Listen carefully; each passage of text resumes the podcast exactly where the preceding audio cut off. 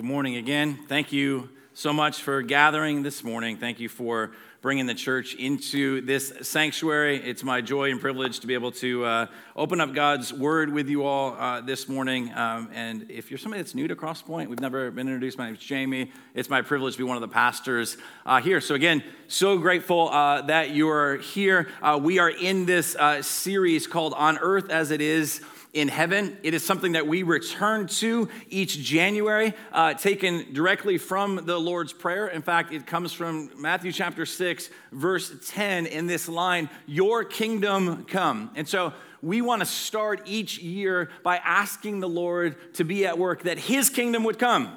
Not our plans, agendas, all right? Not our New Year's resolutions. Not that those things are necessarily bad at all, but we are praying that the Lord Jesus, like it would be his kingdom that would come, that it would be his will that would be done on earth as it is in heaven.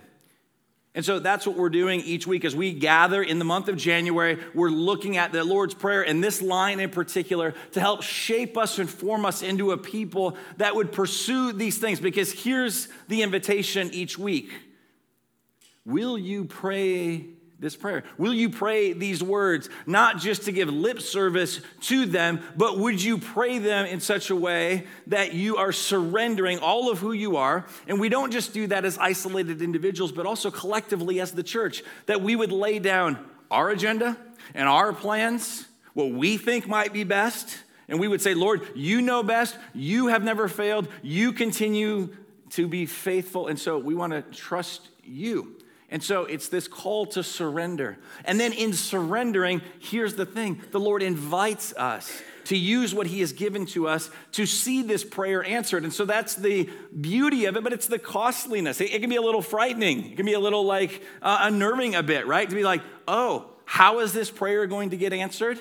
Not because God needs us, but so often He chooses to work in and through his people, through the church. And so when we pray, Your kingdom come, Your will be done on earth as it is in heaven, the Lord is saying, Thank you for joining in that prayer. And now I want to use you and what I've given to you to help that become a reality, knowing that we can't ultimately usher in the heavenly realm, all right? There's no sense here. We're not like delusional in thinking, particularly if you're new to this church, do they believe they can actually make heaven on earth? No, that is not possible. But Jesus still invites us to pray it and to pray that it would look and reflect more and more like the heavenly realm. Because one day he's coming back to set everything right. And so we get to participate even now, like it starts now. And so it's always helpful then to make sure we're thinking about this rightly, to say, on earth as it is in heaven. I think sometimes we can get confused with heaven, all right? And we're like, wait, so if I get up there and it's like I meet Peter at the pearly gates, wherever that image came from, right? And he's like, hey, welcome. And he opens the, the gate and, and then somebody issues you a harp and you're like, oh, okay. And then they're like, you're like, what do I do this? They're like, play it. How long? Forever, right? Um, like, is that the image? And there's your cloud. And like, wait, what? What a weird image. That is not it. Like, new heavens and new earth. The heavenly realm is everything as God intended it to be with beauty and work and recreation and art and creativity and relationships, like all of these things. In fact, I love the way the Apostle Paul says this to a church in Philippi that was a Roman like outpost, really, right? And the people of Philippi, they were citizens of Rome, and so their whole life was spent saying, We want to make this city look and reflect like what Rome is. We want Caesar to be proud of us. Like, we want to make this place like Rome. And Paul then speaks to them. He borrows language and he says, But our citizenship, friends, it's not that you're just Roman citizens. Our citizenship is in heaven. And from it, we await a Savior, the Lord Jesus Christ, who will transform our lowly body to be like his glorious body by the power that enables him to subject all things to himself. So, what we have here in this word that's given is a reminder oh, our citizenship is not in Rome, the people there. And our citizenship here is not just in America, all right? And the places that we should be paying attention to is not just someday off in, in, the, the future as this disembodied soul. No, like, did you see the, the language there? Like, we will, we transformed our lowly body to be like Jesus's body. Like, Jesus cares about the material as well. Like, this world matters. And so, our calling then is to say, oh, how can we, as citizens of heaven, make the greater Central Florida and Orlando area look more like the heavenly realm? What does it look like for your school, your workplace, your neighborhood? whether it be in Orlando or Casselberry or College Park or Maitland or Winter Park or Altamonte Springs or wherever it is that you live, look more like the heavenly realm. And the idea we've been coming back to each week is this Hebrew word mishpat, all right? Say it with me on three. One, two, three. Mishpat, right, is this Hebrew word for justice. And it means more than just rectifying justice, as if a, like a court case and being like a trial taking place. It includes that, but it also means this restorative work. It's God restoring the shalom. And the language of mishpat is so fascinating because it's not spoken of as an optional thing. It's literally God's way of saying the poor, the widow, the marginalized, the oftentimes overlooked. It's not just when you have time or it's convenient for you to bring some right ordering to alleviate some of the pain. No, the scriptures tell us over and over again. In fact, this word shows up more than 200 times in the Old Testament. Our calling is to help people secure their rights, that they actually have a right to mishpat. They have a right to a right ordering. And so we're to step into those places. And so each week we've been looking at different aspects of what it looks like for the church to embrace this particular calling. And so, friends, this, this morning we're going to look at a, a topic that is super important. It's incredibly, at times, divisive. It sometimes can get thrown in the realm of, like, oh, is this a, a political thing? And I hope it will be abundantly clear that this is not a political thing. We're talking about a Jesus and justice thing this morning. I also realize that what we're going to talk about can bring up a lot of pain. It may be part of your story or people that you're close to. And so, my prayer this morning as we get into justice and the sanctity of life is that we as the church would venture forth with a courageousness that comes from the gospel, not being afraid to talk about difficult things, not being like unwilling to kind of enter in, but that we would also do it from a place of deep compassion, that we would not be puffed up and self righteous that we wouldn't think of this message as like, ah, I hope somebody, this person here hears this, but we would open ourselves up and say, Lord, what do I need to hear? Where have I missed the mark? And that we would have a compassion for our neighbor, that we would have a compassion for ourselves if this is part of your story as well. And so I want to invite you. We're going to be in selected, like various texts this morning. And so there are Bibles in the pews. I encourage you to get those out if you grew up like with sword drills, you'll like love this Sunday. You just be turning everywhere. All right. Some of you are like, "What is that?" It's just weird church culture. Don't worry about it. All right. So um, uh, maybe the easiest thing to do, you can get your phone out and go to thisiscp.church, and you'll see that little next steps icon in the lower right. If you click that, there's a place where you can click for sermon notes. And the text will be in, and uh, various quotes and things are there. There's some space to to take notes. But as we get into this, let me just lay a few things before you this morning. Imagine getting to introduce somebody to come speak. Like I got to do this last week because we had a guest preacher. And you try and highlight some of the things that are, you can't in a moment like summarize all of who this person is, but you tend to try and speak to like, what are they about? What, what matters to them? What have they given their life to? And in Psalm 68, notice how God introduces himself. Like if you got an opportunity to introduce God, right? he would want to be identified in certain ways, not just the ways we would make it up or what we think of God, all right? But Psalm 68 says this He's a father of the fatherless, protector of widows, is God in his holy habitation. So as God lives, God, the, the existence of God is real, and this God, it tells us, is a father of the fatherless, that he cares. He's a protector of widows. You see his heart of compassion. Proverbs 31, as well as we think about this idea of mishpat and what we're called and invited to as the church, it says this Open your mouth for the mute, for the rights of all who are destitute. Open your mouth, judge righteously, defend the rights of the poor and the needy. That there's these rights. This is the idea of mishpat again. And there's also this call would we speak? Open your mouth, it says, for the mute. Open your mouth for those that don't have a voice. And so, friends, this morning, my, my hope is that we will hear how the scriptures speak about those who don't have a voice. for those that are the, the unborn, for the children that are in the womb, that don't actually have a voice to speak but have rights. How are we to think about this? What is the calling of the church in both being courageous and compassionate? How do we enter in? So we'll explore that.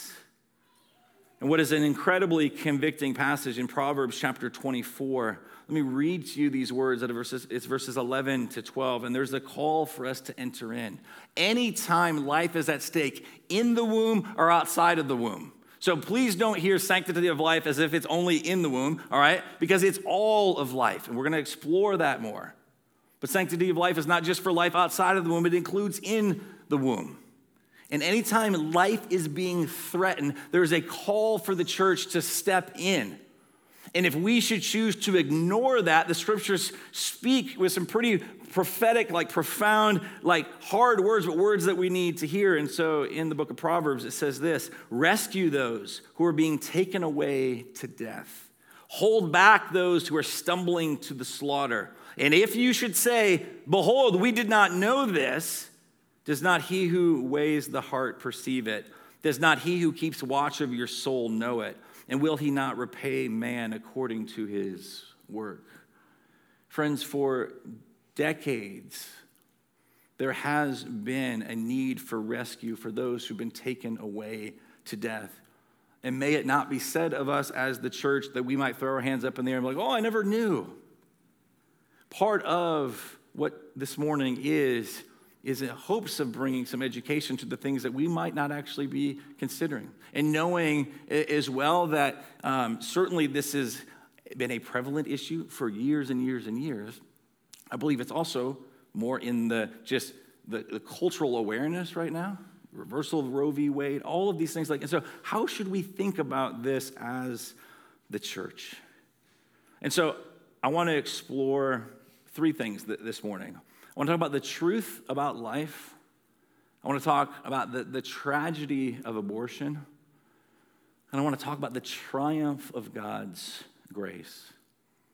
And at the conclusion of that, we're going to hear testimony, I would say, of mishpat, of justice, and some practical ways for us as the church that we can step in so that we would be people that would put on display we care about all of life in the womb and outside of the womb. But let's start with the truth about life. And so, there are going to be various texts that we're going to look at here uh, briefly. All of these, you could spend more time on it, but we're just going to kind of do this quick survey through some key passages. Again, this is cp.church. Click the sermon notes. These passages are there. But I want to start out with this. What does the Bible actually have to say about life? And then we're going to turn and we're going to talk for a moment like what does biology actually have to say about life in the scientific realm. But let's start with the scriptures. And so what we see as we open up the scriptures, one of the key places to go is Psalm 139. The whole thing's magnificent, all right? But let me zero in on verses 13 to 16. Up until this point, it's speaking of God's omniscience, his omnipresence, meaning he knows all things, he's everywhere. You can't outrun God, he sees everything. And then it tells us, it describes for us how God is so intimately involved in the creation of life. It says this For you, Lord, formed my inward parts. You knitted me together in my mother's womb. I praise you, for I am fearfully and wonderfully made. Wonderful are your works, and my soul knows it very well. My frame, it was not hidden from you when I was being made in secret, intricately woven in the depths of the earth. Your eyes saw my unformed substance. That word, literally in the Hebrew, means embryo. In your book were written, every one of them, the days that were formed for me, when as yet there was none of them. And so we see God's just sovereignty and that He has written a plan for all of our days, even before there was one of them. And it tells us that the Lord Jesus, that the, the Lord, right? The Lord Himself is the one who is like knit us together, right? You knit me together in my mother's womb, and I praise you because I'm fearfully and wonderfully made. Have you considered that about you this morning? We will talk about those in the womb for a moment, in just a moment, but like right now, you were fearfully and wonderfully made. You're not a mistake. The temperament you have, the personality, personality, your physical appearance, the talents, abilities, the things you don't have talents and abilities in, like all of it, right? All by God's design. And in those moments where you stop reveling and marveling at the gifts of other people and it turns to, to jealousy, all right? Maybe a bit of contempt. Oh, they've got that. When I do that, when I look at somebody else, well, what a great leader, or this person does this or that, or man, they really know how, how to preach and they can keep it within time, like all those things that I'm envious of, right? Like I can look at that, and functionally, what's happening is I'm shaking my fist at the Creator God and saying, You made a mistake. Did you take a moment off in the knitting? Like something happened there? Like, what's going on? Like, that's what we're communicating. But God is telling us, listen, through the psalmist, like, you've been knit together. I've shared this before, but the only person I really knew that knitted was my, my great grandmother, right? And she would knit mittens and hats, and it was impressive, right? That she would do that. But no, not knocking my great grandmother, but it's nothing compared to knitting a human being together, right? Like that's what God is doing. You're fearfully and wonderfully made. Wonderful are your works, all right? Uh, Job would describe it this way You clothe me, he says to the Lord, with the skin and flesh and knit me together. There's that language with bones and sinews. There's the prophet Jeremiah, and the Lord comes to him and says, Here, I want you to know the plans that I have, how I've put you together. He says, Before I formed you in the womb, I knew you. And before you were born, I consecrated you. I appointed you a prophet to the nations. So before you were even in the embryonic state, he's like, I knew you, I had a plan for you, I knew what you were going to do, and then I went ahead and I created you, I knit you together, I crafted you. You're not a mistake. If we jump ahead to the New Testament, we see God showing up, right? Through an angel, and he goes to speak to this woman, Elizabeth, who is barren. She's longed to have children. She's now at an age where it's very, very unlikely that she would. And she gets word that she's going to give birth. It's going to be the one who would pave the way for the Lord, to prepare the way. It's the one we know as John the Baptist or John the Baptizer. It's not a denomination. It's not like John the Presbyterian, right? Or John, John, John the Baptizer, right? And here's what it says and you will have joy and gladness, and many will rejoice at his birth, for he will be great before the Lord. And he must not drink wine or strong drink, and he will be filled with the Holy Spirit, even from his mother's womb. Whoa. Not just when he's outside of the womb, though certainly that was true, while he was in the womb, filled with the Holy Spirit. And if we were to keep reading, we'd come to verse 41 of Luke chapter 1, and there, this young girl, this teenage virgin named Mary shows up, who's related to Elizabeth, and she's gotten word that she's going to give birth to the Son of God. And she rushes to tell Elizabeth, and they're going to rejoice together. And when Elizabeth heard the greeting of Mary, the baby leaped in her womb, and Elizabeth was filled with the Holy Spirit. That John, there in the womb, recognizes the voice of the mother of God. And he's like, it's party time, all right? And he just leaps, and there's this activity in her womb. So we see how does the scripture speak of life? God knits together. This is a person that God is putting together. And perhaps the place to go to is all the way back at the beginning of the scriptures, which is so key to our understanding this whole story that we're part of in Genesis chapter 1, verses 26 to 27. Remember, God has just finished, right? Like literally separating light and darkness, and He's making all the vegetation, He's causing crops to grow, all of these things. There's the ocean and the dry land, there's all the animals. And He said it's good. And then he gets to the pinnacle of his creation and he says these words Let us make man in our image, after our likeness, and let them have dominion over the fish of the seas and over the birds of the heavens and over the livestock and over all the earth and over every creeping thing that creeps on the earth. So God created man in his own image. In the image of God, he created him. Male and female, he created them. Friends, you are an image bearer of God. The person next to you is an image bearer of God. Every person who's ever walked the planet has been an image bearer of God. And when you were in your mother's womb, you were already an image bearer of God. This line means that you have a worth, value, a dignity. There's nothing that you earned. You didn't go out and say, I'm going to achieve image bearer status. It was bestowed upon you as a gift is what is true of every person in the womb and outside of the womb. It is key to understanding what we're about to talk about and dive into further is that people, men and women, children made in the image and likeness of God. Now, listen, I'm, I'm pro animals, I'm pro pets, all right? Maybe not all pets, but most pets, right? Um, we love our dogs that we've had o- over the years. We spent too much money on these dogs trying to rescue them. And some of you know this story. It's like the three legged dog we had. Yep, that was us. All right, started with four, went to three. Anyway, um, so like we're all in on our pets all right our dog bailey if you got to, to meet her we love bailey she's cute she's weird right whatever but like if this afternoon the family's gathered around and we're watching some NFL playoffs and suddenly I, I like smell smoke and I see fire and it looks like our whole house is about to be consumed in, in fire, all right? Under no circumstances am I like, I gotta get Bailey, right? Like, and I'm running to get her. I am making sure, listen, I'll, I'll rescue her in a moment, but I wanna make sure the wife and children are out and safe, right? Or any other image bearers that are in the home. And then if you want, go back in and get the dog. Now, it's a silly illustration, except it points to the reality like the worth and the value and the dignity. No other creature on the planet is imprinted with the image of God sort of status. That's who we are. And so that's what the Bible teaches. And we could go on and on and on, but let me just spend a few moments. Like, what does biology actually have to say? All right, I'm no biology teacher. Some of you, uh, this is your jam and you know these things, uh, but let me just read a, a few things, all right?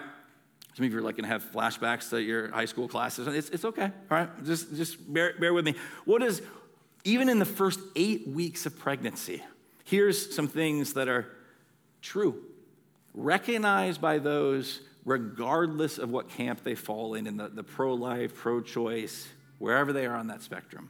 So, fascinating things. It's linked out again in the, the sermon notes. But human life, Scientists most agree now. Begins at conception, fertilization. At the moment of fertilization, a new and unique human being comes into existence with its own distinct genetic code 23 chromosomes from the mother, 23 from the father, combined to result in a brand new, total, new and totally unique genetic combination. Implantation happens about eight days after conception. If we jump ahead to 21 days in, or three weeks in, the heart starts beating and it will beat some 54 million times before it's born. Kidneys are preparing for urine function at this point. Eye bulges become visible. The brain is dividing into three sections. Between days 26 and 28, the arms are forming and becoming distinguishable between a lower arm and an upper arm. The embryo is now also beginning to produce the cells. This is crazy. Listen to this produce the cells for producing the eggs or sperm necessary for their own reproductive future. So they're just planning ahead, all right? Four weeks in, brain development rapidly speeds up. Between days 31 to 33, the brain size increases by 25%. Day 31, hand formation. Two days later, feet. The retina of the eyes gain pigment, and the nose starts to elevate. At five weeks, permanent kidneys appear, external portions of the ear appears, the embryo doubles in size. At six weeks, the brain is emitting measurable brain impulses. There are small bodily movements. The embryo can respond to stimuli and may actually be able to feel pain at this point. Bone ossification has become, begun. Lips have appeared. All 20 teeth buds are now in the gums. The diaphragm is formed. Kidneys are now producing urine, and the stomach is producing gastric juices. At seven weeks, you can now see distinct leg movements. It's been noted that they found the child with hiccups at this point. A four chambered heart has reached completion, fingers and toes, separated knee joints present, and the ability to smell. And at eight weeks, now from an embryo to a fetus, every organ is present and in place. 90% of the structures found in an adult human can now be found in the fetus. They began to show hand dominance, right hand, left hand. Skin is beginning to thicken. And each week, there's more and there's more and there's more. And so, the truth about life. We don't shy away from talking about the, scriptures and looking at that. We also shouldn't shy away from science. Like, looking at this, like, yes, it all speaks the beauty and the wonder. And so, with this, then, I want to talk for a few moments about if this is the truth about life, let's talk about the tragedy of abortion. And again, keeping in mind, how do we enter in with great compassion and also courageousness in regards to like not shying away from these things, examining our own heart in these matters. Estimated just statistically, If you go back since 1973, it's been estimated that since the original Roe v. Wade decision, there's some 2,500 abortions that take place in America every day. So, all of those things that I just read through, even in the first eight weeks, terminated, done away with. This has resulted in what most people would say is upwards of 61 million deaths by abortion since 1973. This is a somewhat outdated graphic, but you can see, I'll put this, this up here on the, the right side. Um, that little quad, each little square represents about 455,000 lives lost uh, that would be the World War II lives lost, and then you fill in the other side just to give some perspective. In Sanctity of Life, it all matters, right? It's not knocking World War II.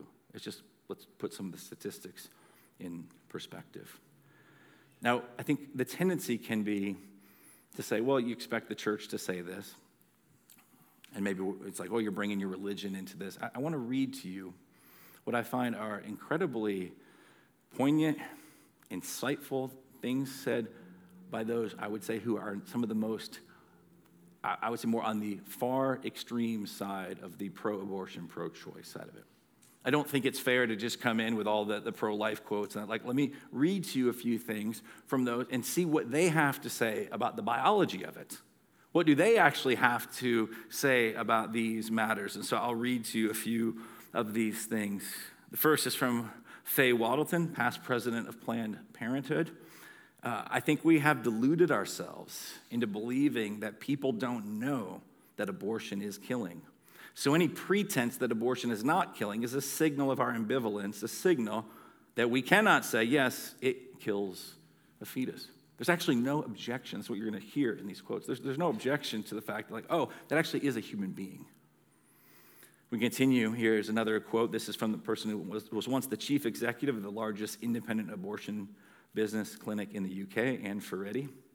We can accept that the embryo is a living thing in the fact that it has a beating heart, that it has its own genetic system within it. It's clearly human in the sense that it's not a gerbil, and we can recognize that it is human life. Again, this is not out of the pro life camp. This is those who helped run abortion clinics. They've given their life to this cause, right? Peter Singer, uh, perhaps one of the, the most extreme on this, philosopher, public abortion advocate, says this It is possible to give, quote, human being a precise meaning. We can use it as an equivalent to, quote, member of the species Homo sapiens whether a being is a member of a given species is something that can be determined scientifically by an examination of the nature of the chromosomes in the cells of living organisms. In this sense, there's no doubt that the, from the first moments of its, of its existence, an embryo conceived from human sperm and eggs is a human being. This is a man, I'll reference this later, who would be of extreme thinking that would say, even outside of the womb, if there's any particular defects, to go as far to say, three days, three years, somewhere in between, if you notice anything, you can go ahead and terminate the child. Again, we're not talking like pro life folks saying these things. I'll read you one last one from Bernard Nathanson. There's simply no doubt that even the early embryo is a human being. All its genetic coding and all its features are indisputably human. As to being, there is no doubt that it exists, is alive, is self directed. It is not the same being as the mother, and is therefore a unified whole. So we need to ask a question here. How, how do we get to where we are today? Like, how have we arrived in this particular place? Where people on the pro life and pro choice side would both actually say it's a human being, it's distinct from the mother. Like, how have we arrived there? And so I want to remind us of something that is fundamentally true. This is not being waged just in the realm of just like what we can see and observe, that there's powers, there's principalities, that there's a very real enemy who wants to push a particular lie and a particular agenda. It's the devil himself. I'll read John 8 44 here in a moment. And he has an agenda to steal and to kill and destroy and to bring mayhem and to bring confusion. Jesus says this about him in John chapter 8. You are of your father, the devil. He's speaking to this group of highly religious people, interestingly enough. And your will is to do your father's desires. He was a murderer from the beginning, does not stand in the truth because there is no truth in him. And when he lies, he speaks out of his own character, for he is a liar and the father of lies. And so, friends, what I, I want to do for a few minutes is, again, ask the question how how do we get here? What is, I do believe there's a particular lie, there's a particular strategy that's been at work. It's been going on for a long, long time. It's not limited to the United States of America. That's the context we're going to talk about it, but it literally is worldwide. And we have to go for a moment. And on one hand, I feel apologetic about this because, like, maybe it'll make your brain hurt a little bit, but, like, we, we have to think. Like, we have to do some worldview work. We have to do some philosophy a little bit. Like, part of the job, part of my role and calling as a pastor, equip the saints for the work of ministry. You're the saints right? Like we're included in that. And what does it look like to equip so we might actually rightly know, like, and understand and can recognize the tactic of the enemy? And so in her great book, Love Thy Body, it's a work by Nancy Pearcey. She's a theologian, brilliant philosopher. I would commend this book to you. The, there's an opening, the introduction, and the first chapter is specifically on, on abortion, but it gets into all sorts of different topics, all right? That's all related to what I'm about to share. And so it's, you know, this 300 page book, specifically 50 to 60 pages that are about what we're about to talk about, and I've got about three or four minutes. So here we go, all right? Um, but to try and condense this, she says, What has been at play, the answer to this question, how the enemy is at work, is what has been promoted is the lie of dualism. So I need you to picture what you see there as picture reality broken up into a lower story of a house and an upper story. Now, the Christian story is a unified whole, right? Again, think about it. Like Jesus is coming back with a body. He's not just this floating, you know, disembodied spirit. That's not our reality for all of us. God has created the world. Matter matters to God. Like think about that, get that in your brain, like own that. Like that is true. All right?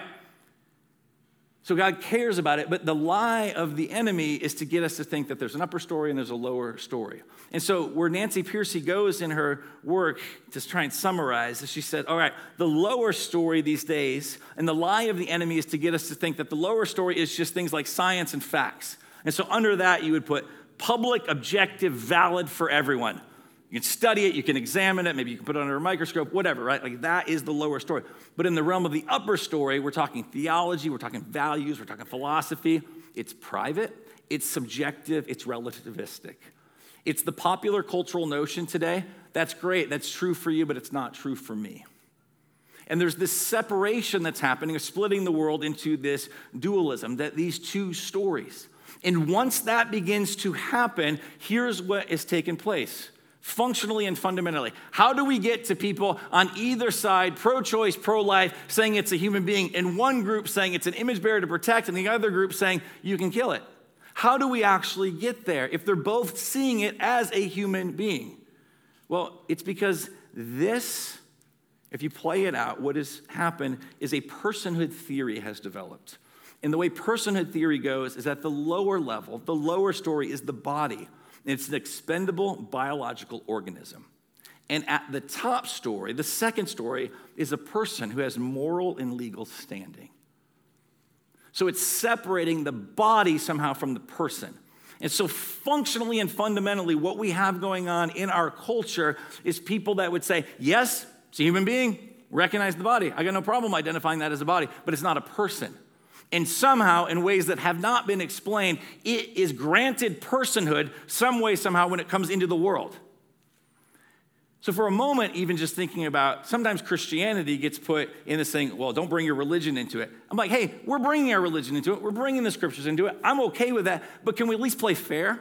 Can we at least talk about it is religion, philosophy, worldview? It's being brought in at all from everybody. And so, in this dualism, you end up having, let me read this quote from Nancy Pearcey. She says this Secular thought today assumes a body person split, with the body defined in the quote fact realm by empirical science, lower story, and the person defined in the values realm as the basis for rights, or the upper story. This dualism has created a fractured, fragmented view of the human being in which the body is treated as separate from the authentic self.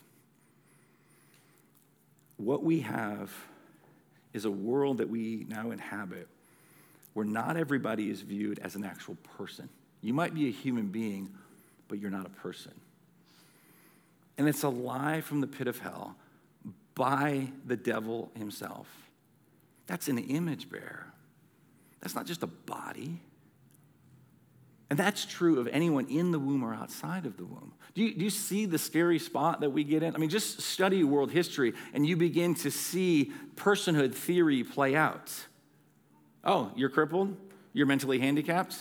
Oh, you've got some sort of birth defect, or in your old age, you don't remember things like you're, you're now expendable. Nazi Germany, worldwide genocide. Like, look at these things. This plays out. Where it's like you're not actually viewed as a person. This is why we are where we are. So it raises the question: like, who gets to qualify as a person? And friends, the great, the beautiful good news as the church that we get to step into is say, listen, you don't earn personhood status. Like we can get off this treadmill of trying to think we've got to prove, we've got to accomplish, we've got to make something of ourselves. You're an image bearer of the Lord Jesus Christ. You're made in the image and likeness of God. God said, let's make, let's make humanity in our image. And then he knitted you together. That's how he works. Pearcey continues, she says this according to the body person dichotomy, just being biologically part of the human race, the lower story, is not morally relevant individuals must earn the status of personhood by meeting an additional set of criteria. Perhaps the ability to make decisions, exercise self awareness, plan for the future, and so on. All upper story things. Only those who meet these added conditions qualify as persons, which is why some, on the even more extreme, would say, you know what? Personhood doesn't happen the moment they come out of the womb. Some would even advocate at least take three days, because in the first three days, a lot of times you will recognize if there's any particular birth defects or, or, or things that might, the, might make the life more challenging for the child, and many would say, it's fine, you can go ahead and terminate life. Some on the most, most extreme would even go so far to say, I'll give you the first three years. This is the world that we inhabit, and there is a very real enemy that is wanting to problem. I think rightly so gets knockalism. And so, friends, listen, sometimes the church, and I think rightly so, gets knocked as we can act very exclusive. Like who's being exclusive and who's being inclusive?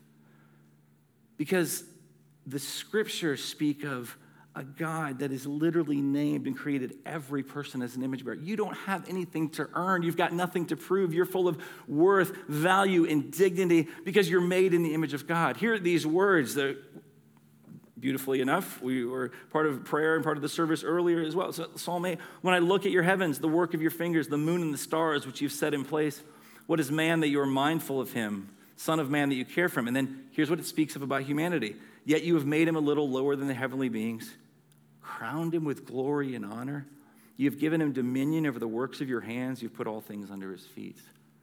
Friends, those words are not just for Christians.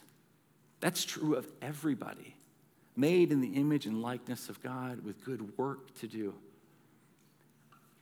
And so, before we get into the last section, just think about this Psalm 139, you're knit together. Psalm 8, you've got worth, value, dominion, all of these things. Who's writing that? It's King David. On one hand, makes sense, oh man, after God's own heart. But do you also know the rest of his story? Imagine many of you are familiar with it. Man who commits adultery, and then a man who goes after that woman's husband and has him killed. David is not innocent. David has shed innocent blood.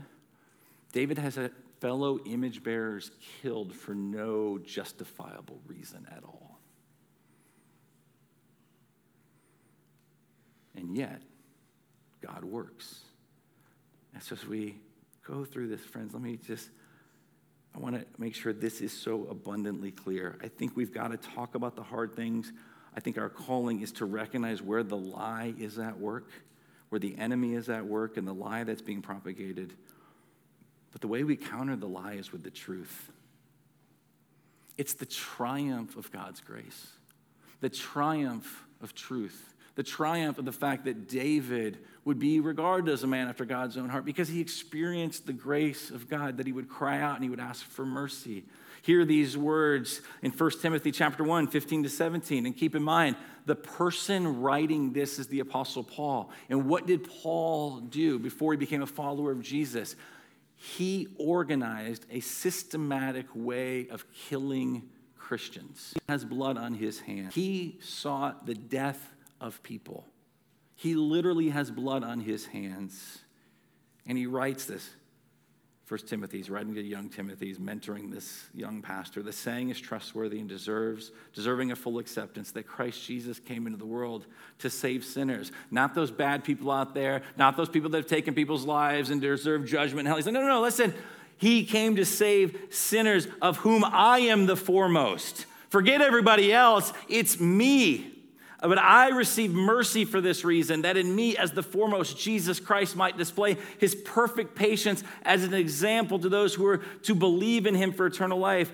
To the King of ages, immortal, invisible, the only God, be honor and glory forever and ever. Amen. And it sounds like the end of the book, but he's just getting started. He's just burst into doxology that takes place in chapter one. Why? Because he's so caught up. He's marveling at the grace of God. Like, I put people to death for a belief in Jesus, and this Jesus showed up and rescued me. How glorious, how amazing. So, lest any of us for a moment get puffed up and be like, I can't people, believe people do this right? We look down our noses. I can't believe these women go and do this, or these men encourage this, and all of these things. We need to name sin what it is, and then we also need to see ourselves as the sinners that we are, because you go and read the Sermon on the Mount, and you get to Matthew 5, and Jesus is going to tell us, hey, you got anger in your heart? You've committed murder. And just levels the playing field. And then this Jesus the only one who could ever be regarded as innocent life that is lost, is actually put on the cross. We read of this in Luke chapter 22, verses 33 to 34. And when they came to the place that is called the skull, there they crucified him, and the criminals, one on his right and one on his left. And Jesus said, Father, forgive them, for they know not what they do. And they cast lots to divide his garments. The triumph of grace, friends He's forgiving those who are putting him to death. And it's not just Jewish people back then that called for him to be put to death. And it's not just a decision that Pilate made. I put him to death. You put him to death. Jesus' blood is on your hands and on my hands. That's the reality. None of us are innocent. We're all implicated in this. And the disposition of Jesus himself to the people that are putting him to death, including you and me, is Father, forgive them. And it's not just words, he actually becomes the atoning sacrifice for the sins of all of humanity, so that you and I would not be judged and condemned, but rather he was judged and condemned in our place, so that we could actually be brought in as sons and daughters and to know the family that we're part of with a perfect Heavenly Father. And anybody can get in on this. There's a triumph of God's grace. God's grace goes further. There's nobody that's beyond the grace of God if abortion is part of your story, if you're a woman who's had an abortion, there's a triumph of God's grace. If you're a man who actively encouraged a girlfriend or wife or somebody to get an abortion, there's a triumph of God's grace if you would repent of that. If you're somebody that stood idly by passively and said, Well, I'll just let her do what she want, wants to do, right? There is a triumph of God's grace. And if you're somebody that's all puffed up and self righteous, think, I can't believe people do this sort of thing, there's a triumph of God's grace because we're all guilty. And so, in this, the calling, how do we think then as the church? How do we move towards like justice and righteousness? How do we step in without just barking and yelling at people? How do we actually show the love of Christ? What does it look like to care for the marginalized, the, the often overlooked? What does it care, look like to move towards mothers and fathers, even that need help? And this is not the solution, but I want to share with you a testimony of justice, of mishpat, of a right ordering, and then tell you about an opportunity. But I want to, if you'll look at the screen here in a moment, I want to share with you a, a, a short video here. So appreciate this is Kim and Devin Lawn, their willingness to come and to share their story of entering in to foster a child. This is one way the church can say, hey, we see the need, we see the brokenness, we see the marginalized. And so it's a family that said, we're going to enter in.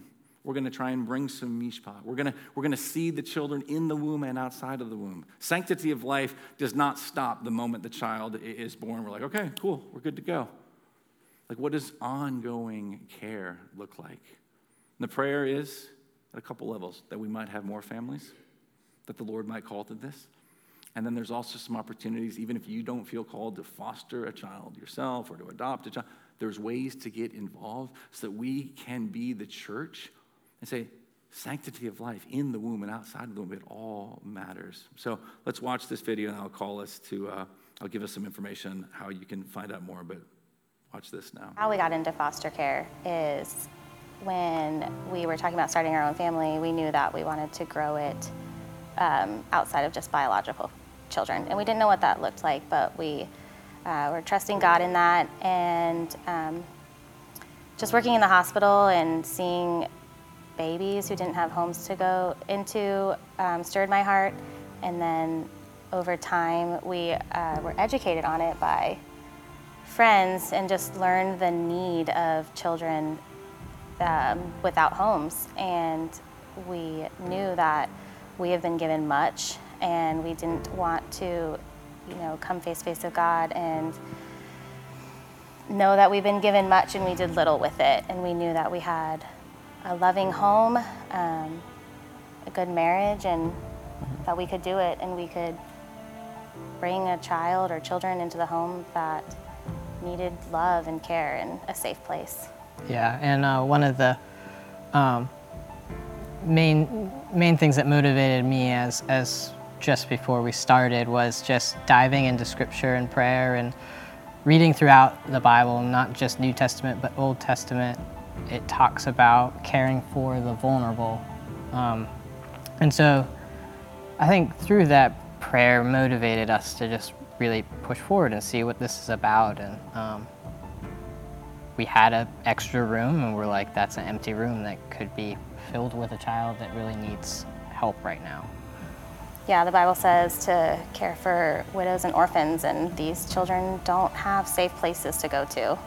There's redemption in the whole process of taking in a child that needs a home because we're ministering not only to the child but to the parents to say like hey you messed up but it doesn't have to be this way your past doesn't have to define you and i think that that's huge for us because that's what christ did for us it doesn't define us um, our past sins don't define us but there's redemption and we wanted to also i feel like the church can show families that there is redemption and love and they don't have to be judged in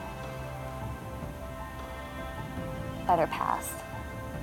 Even though we were called, um, or we felt like we were called to do this journey, has been with its fair number of challenges. This child is a, a fourth child in our home. It comes with his own routines. His, uh, he's got another family. He's got appointments with doctors, with courts, um, all these different extra things that weren't part of our daily routine that um, has, has changed that. In the challenging moments and even in the good moments, Devin and I have reflected on the fact that this there's hope in this, and I think without knowing that God is in all things and that there is a future um, that is filled without tears, that it motivates us to keep going. It's not an easy ask to bring a child into your home um, that has trauma and has gone through hard things. Um, you know, just be easier to just live our lives and not do this. But there's a purpose in it and i i think we both go back to that is we're not this isn't just to like be good people. This is for the kingdom of god. This is to make a difference for eternity. One of the ways we've seen god at work in this story um, is just through the redemption of the family uh, his parents are working towards reunification with him. And um, as foster parents, that is part of what we signed up for is to work with the family, not just with the child, of trying to get their family back together. And um, it's pretty amazing and um, a good reflection of just what Christ did to see this all working out the way it is. There are thousands of kids just in Central Florida that are in foster care, and statistically, foster children end up on the streets. Um, they end up being trafficked, and we have the ability, um, whether it is feeling the call to foster your own children uh, or children, um, or just coming around families and supporting them, or finding ways to support um, organizations is huge. It's life changing. These are the youth of our future. There are kids right now who don't have homes. They're sitting in offices, they're sitting in hotels, and what better way to show Christ's love than to give them the love that they do not have, um, that they would not get other than people stepping up and answering the call to love them, to show them they matter we never felt prepared or equipped or honestly ready uh, to take a foster child into our home. We felt scared when we got our first call, um, but we were able to give a stable place for a child that was living without it. Um, and God equipped us to do that. He has worked in Kim and I's heart uh, tremendously, showing us that we are sinners in need of Him, um, and He's given us eternal life through that. And that there's a big story that's playing out, bigger than my, my story, bigger than um, Kim's story, bigger than our foster child story. Um, and just to be a little bit part of that is, is something.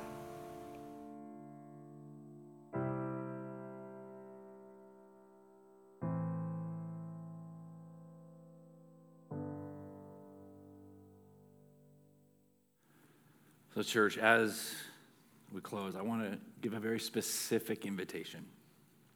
We want to come alongside, we want, we want to care. Um, and part of being the church is saying, we can't just say, hey, we care about, all right, we want the baby to, to be, be born, don't terminate the, the, the child, right?